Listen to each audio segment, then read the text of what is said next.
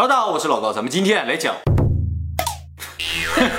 咱们今天这部是第三部讲月球的影片，讲了个登月，讲了个登月，讲了个月球的。背面。那为什么我们今天做个月球的影片呢？是因为七月二十号就是人类啊登上月球五周年纪念日，不对，不对，五五十周年啊。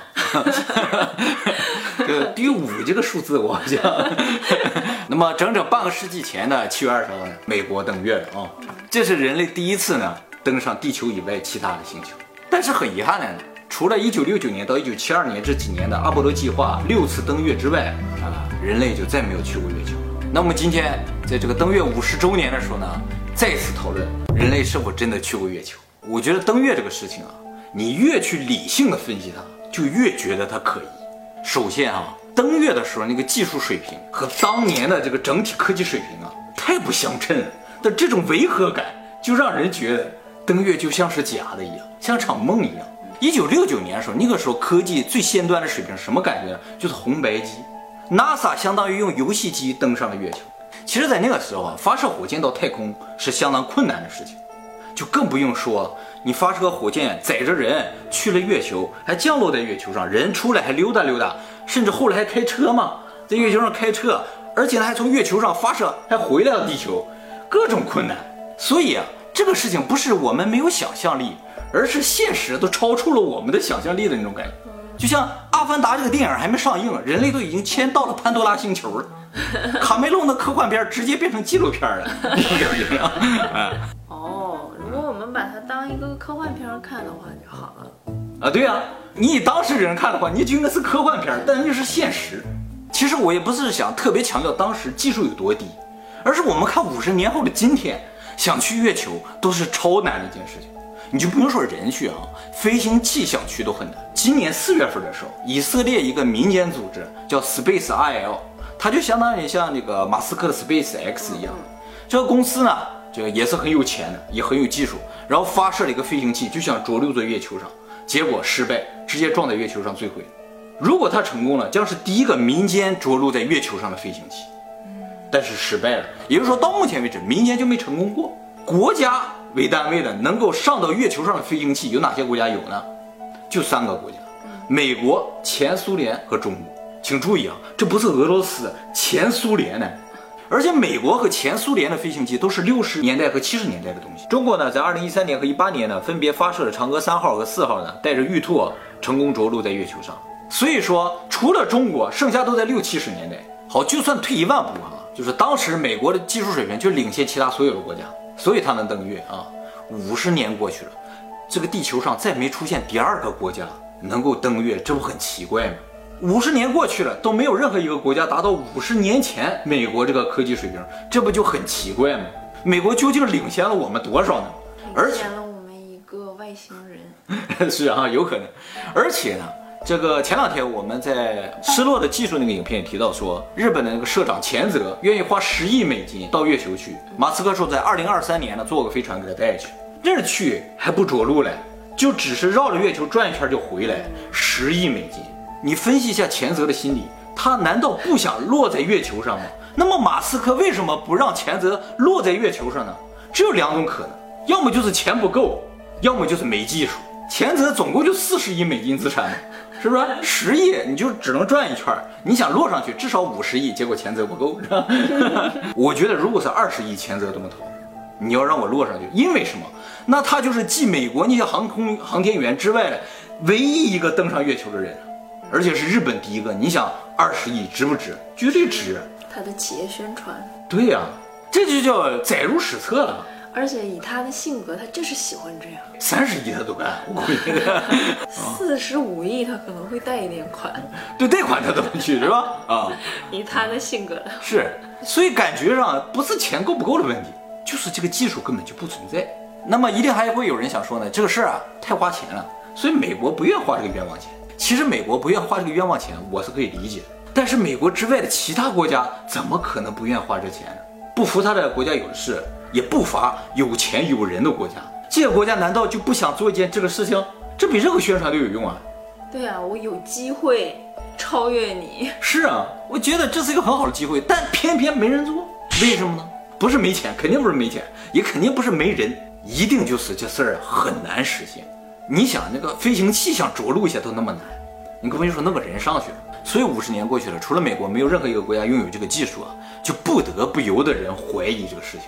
当然，有人可能会觉得说，如果美国他敢撒这个谎，难道就不怕露出马脚来被人戳穿吗？嗯。但是哈，你想想六九年的时候，那个时候连网络也都没有，而且登月说是直播，不是人手一个电视或者一家一个电视，经常五六百人看一个电视。所以在这种情况之下，美国只要控制好电视，剩下的照片就在报纸上印了呗。就控制好这两个部分的话，我觉得这个撒谎成本还是很低的，至少比登月的成本是要低很多。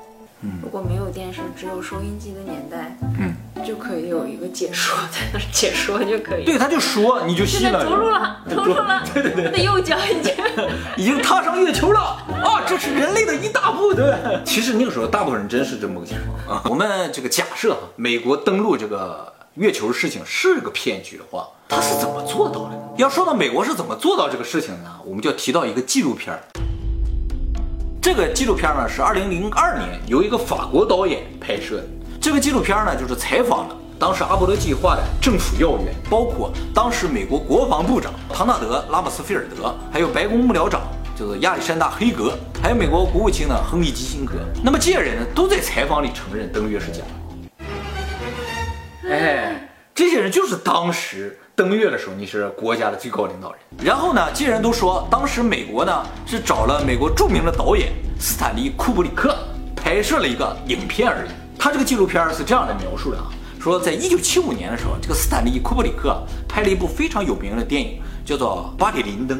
那么这个电影呢，描述的是十八世纪的一个爱尔兰青年的生活历程。那么这个斯坦利呢，为了在电影里体现出真实的十八世纪的时候那个社会场景啊。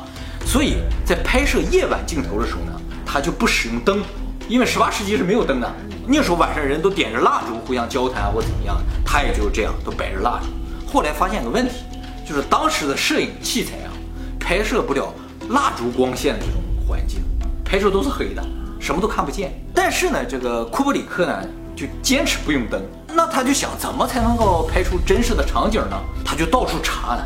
后来啊，他发现一个科技杂志上写着有这么一种镜头，可以拍摄极暗光线下的一些物体。他想，我就要这个东西。这个镜头全世界就一个，在哪儿呢？在 NASA。NASA 用这个镜头啊，用来拍摄黑暗中的天体，或者是军方呢用来拍摄就敌方的侦察机。于是库布里克很兴奋的就跟剧组人员说：“我去找 NASA 借。”去了还真就借来了，就用这一支镜头呢拍摄了著名的这个巴里林登。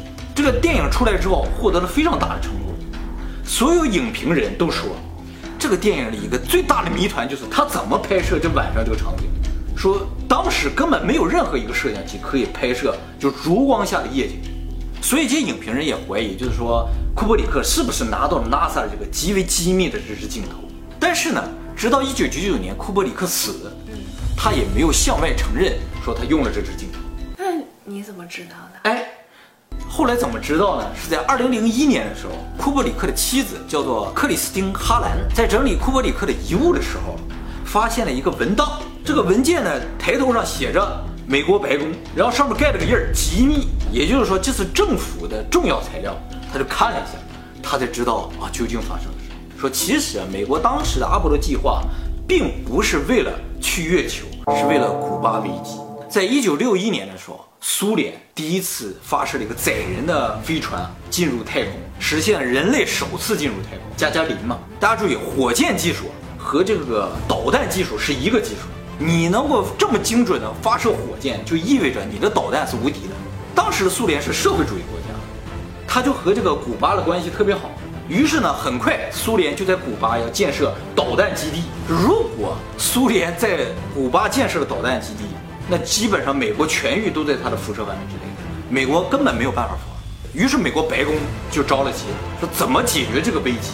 只有一个办法，就是我们立刻让苏联知道我们的导弹技术也不差。只有这一个办法，没有其他的办法。你嘴遁是没有用的，对不对？你必须让他看到你的人也能进太空，而且比他还牛，你得到月球才行。于是当时美国的总统就下令了，咱们必须比这个苏联更高级，所以我们举全国之力就要把人类送上月球。关于这个事情啊，美国当时 CIA 的副官啊，叫做弗农沃尔特斯，他也承认说，这个美国当时的阿波罗计划就是为了导弹而生，哎，没有其他的目的。那么这个 CIA 的副官要这么说的话，可信度就非常高，因为啊，有些国家机密不是所有领导人都知道的。，CIA 是知道美国所有内部事情的人，他也强调这是美国没有办法的举措。因为旁边就有这么大的威胁，我们又能怎么办？那么这个事情，一开始进展还是比较顺利的。但是呢，一直到一九六九年的七月份的时候呢，呃，CIA 啊突然向美国总统汇报说，糟了，人家苏联估计再过几天就要把人送上月球了。这是 CIA 当时的一个误报。就 CIA 当时呢，因为都是间谍机构嘛，他们就收集其他国家情报，不知道从哪传出个消息，说苏联马上就要把人送上月球了。这个时候，尼克松总统慌，总统的一个顾问呢就说了句话，说要不咱们拍个片儿给大家看一下，是吧？因为对于老百姓来说，就是一个影片的问题。当时所有的高官，大部分人都同意。这个 CIA 的副官，就刚才那个副官，他不同意。他说，作为一个民主国家，像这种事情迟早会败露的。总统撒谎是非常危险。据说呢，当时尼克松啊就闭上双眼。沉思了几分钟之后，站起来说：“给我们的时间只有两个礼拜了，赶紧准备吧。”就是他同意了。然后呢，说怎么办？说找谁来拍这个片儿？第一人选就是美国当时最牛的导演斯坦利·库布里克。而且正巧是什么？登月一九六九年，一九六八年的时候，斯坦利·库布里克拍了一个非常有名的电影，叫《二零零一太空漫游》。哎，这个片儿大家都应该看。一九六八年拍的，完全不输给现在任何的这种奇迹做的电影。美国总统看完这个影片，立刻拍板就躺了。啊，这个当时库伯里克的评价高到什么程度啊？就说这个世界呢是神用六天创造的，第七天库伯里克把它修正成现在这个。就到这个程度。有这个技术也可以，其实。对呀，主要是震慑嘛。对，主要是震慑，所以他们就拍板了，就这么干。但是呢，两个礼拜想搭个摄影棚拍一个片儿，不是那么容易的。正好一九六八年呢，那个月球的摄影棚没拆，那个摄影棚在伦敦，于是 CIA 几个人就跟着库布里克就到了伦敦，在那进行了秘密的拍摄，很快就拍完了。做这种事儿还上人家国家去？没有办法，这摄影棚在这儿。那么在摄影棚里拍摄内容就是宇航员在月球上行走啊，出登月舱的一些场景啊。那么这个影片呢，拍的宇航员就不是真的阿姆斯特朗，是 CIA 的年轻探员假扮。为什么要假扮呢？因为发射和月球在同时拍，时间不够。哎，月球拍月球的，发射在好莱坞拍的。当时啊，据说就动用了整个好莱坞全部的力量，所有拍的电影全部暂停。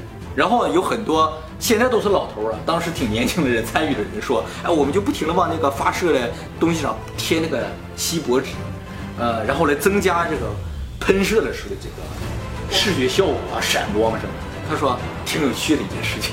这么多人知道？哎，但是啊，其实知道这个事儿是假的的人不多，那些人去了也都以为去帮忙。那么后来呢？这个整个录像呢分两段来放，第一段就是好莱坞那段先放了，发射上去了；第二段呢就是登月这部分也放出来了，然后大家也都看到，是吧？全世界也都兴奋，全世界兴奋没有问题，但是一定有一个国家对这事儿充满了质疑，苏联。没错，对吧？于是苏联那些科学家呀，还有探员，都非常仔细地研究了美国登月时候这个录像，据他们说，发现了很多失误。比如说什么呢？有很多照片，还有录像啊，都拍到了航天员脖子上挂个大相机。这个相机呢是瑞典产的，叫哈苏五百相机。这个哈苏五百系列相机啊是胶片相机，胶片啊在零上五十度以上和零下五十度以下都不能工作。那么月球上温度是多少呢？因为月球上没有大气，所以它冲着太阳这面会立刻达到零上一百二十度，然后转到阴暗面的话会立刻达到零下一百七十度。所以月球表面上温度基本上就在零上一百二十度，或者是零下一百七十度，中间的温度这个转变的过程也两个小时就完成。在这两个温度任何一个温度，胶片都是无法工作的，就胶片就烧了，要不就冻碎了。还有一个，月球上没有大气，所以充满了太阳风吹过来这辐射这些东西，胶片会因为辐射立刻变色、曝光，而不能照相，所以在月球上用胶片相机照相就是不可能的。那美国没有想到吗？很有可能美国不知道月球上那么高的温度和那么低，所以看见宇航员在咔哧咔哧各种拍都是假的啊，更不可能拍出那么漂亮的美国国旗。荧光的。那么还有呢，就是有一张照片上，两个宇航员都站在镜头里，但是光影的方向是完全不一样的。还有一张照片，甚至就看月球地面上落了一个东西，库伯里克的一张照片放在地。为什么？他们就怀疑啊，库伯里克就想通过这些蛛丝马迹告诉说这个视频是假的。真好玩。嗯，是吧？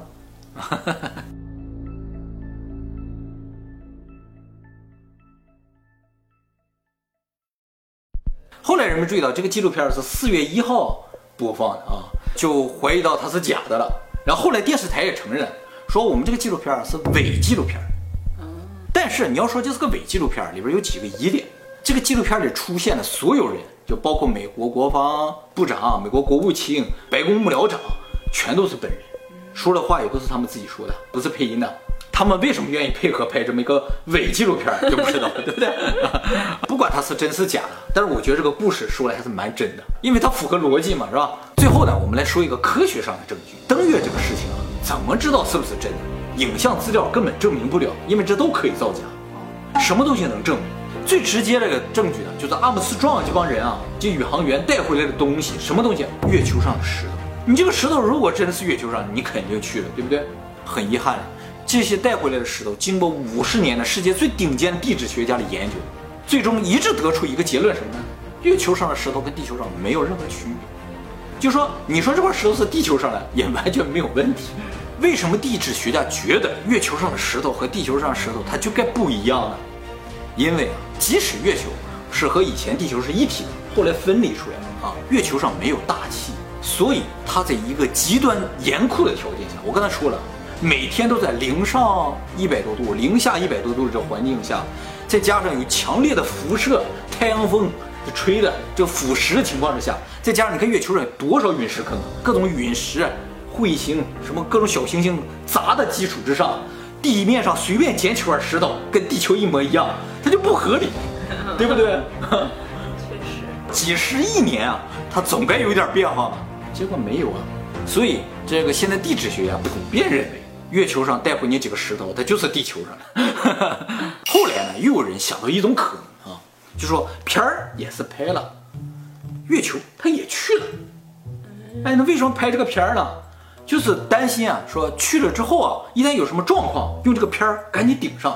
结果去了之后还真遇到状况了，遇到什么状况了？就是美国这个宇航飞船一落到月球上，突然发现月球上有人，有外星人。就换句话说，这个月球是另一伙人他们的这个生活的地方，或者是其他外星人基地在那个地方。这个时候呢，就画面就切到了这个库伯里克的画片，然后美国呢背后就和他们商量一下，然后他说你以后就不要再来了，啊，我们也会尽快离开这个地方。然后美国就再也没去了。但这种可能就是说，美国和外星人达成了一个契约，说咱们互不侵犯啊，我以后也不会再来了。嗯，那就是技术他们还是有的呗，技术还是有的，这是往好的方向想的嘛，对不对啊？那么前两天好像七月十二号的时候爆出新闻，说 NASA 呢要把美国登月时候录像拍卖掉，据推测啊，应该能拍到两百万美金，这么便宜，就起拍吧？不是不是，他们估计能拍到这个位置。如果是真的，你拿回来放一放，看一看，哎，说不定能发现老多秘密了。为什么要拍卖呢？自暴自弃了，不是他可能就是证明，哎，我我就是真的，或者他就叫库布里克的电影，无所谓了，拍了就拍了。我们也拍一个这样的悬疑的片，你现在拍不行了，谁都会拍，谁都能拍出来。你现在拍的任何他都会当假的，你拍的真的都会觉得假。所以外星人现在敢。哦，对对对，所以外星人赶来了，来了之后你拍到了，你拍吧，你各种拍，没人相信你这种感觉。